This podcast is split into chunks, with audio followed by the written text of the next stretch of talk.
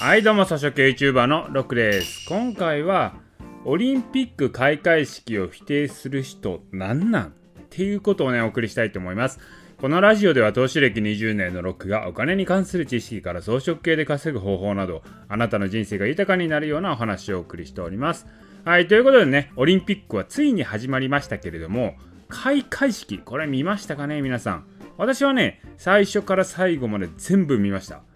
まあ、ちょっと長かったですけどね。で、ツイッターとかみんなの反応を見ながらですね、開会式っていうのを見てたんですけれども、序盤の方は地味やなとか微妙やなみたいなコメント結構多かったんですよ。でもね、あのドラクエの音が流れた瞬間、それはね、一変したんですよね。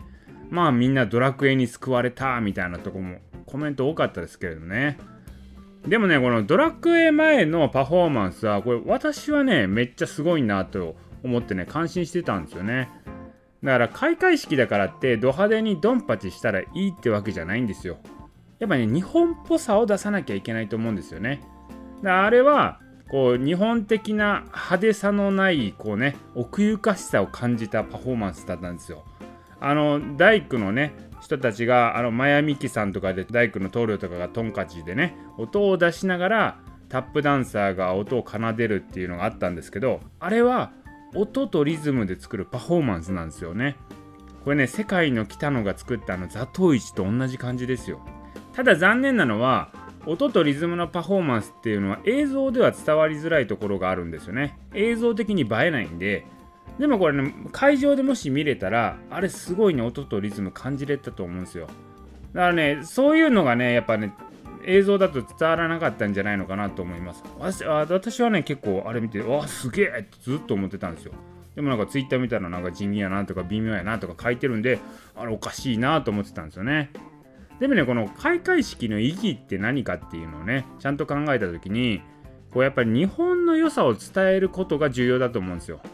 なんかド派手なパフォーマンスをしてこう盛り上げることじゃないと開会式っていうのはあれね日本を売り込むためのものだと思うんですよね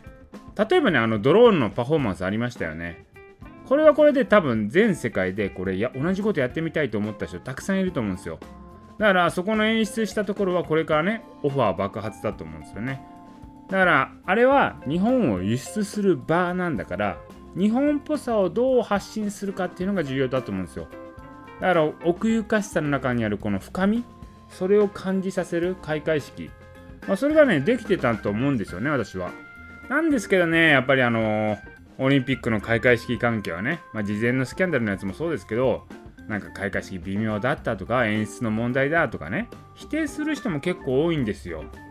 これなんでそんな思考になるのかが私不思議でしゃあない。もう本当ね、自国開催で世界に発信するね、パフォーマンスを作った人に感謝すべきだと私は思うんですよ。これね、文句言ってる人たちっての代わりにできたんかという話じゃないですか。もういろんなしがらみある中で作ったものをねこれなぜ称えないんだって思うんですよ。それはね私は荒削りなところとか微妙なところあると思いますよ。あったと思いますけど全部含めてそれをなぜ良かったと言えないのかということですよ。いいところもたくさんあったでしょと。そこを称えずして酷評するとかほんま理解不能なんですよね。なんかね日本をもっと盛り上げたいって思うっていうかなんか足引っ張ってるようにしか見えないんですよ。いやだからねもうそれがねほんと気になって今回知らなかったですね。もっとみんなでね称えてこう盛り上げたらいいのにと思うんですけどねと。まあちょっとねもうこのその辺のところが気になったねぷんぷん丸のロクちゃんでしたよ。まあてな感じで私はね開会式はすごい良かったなと思ってたので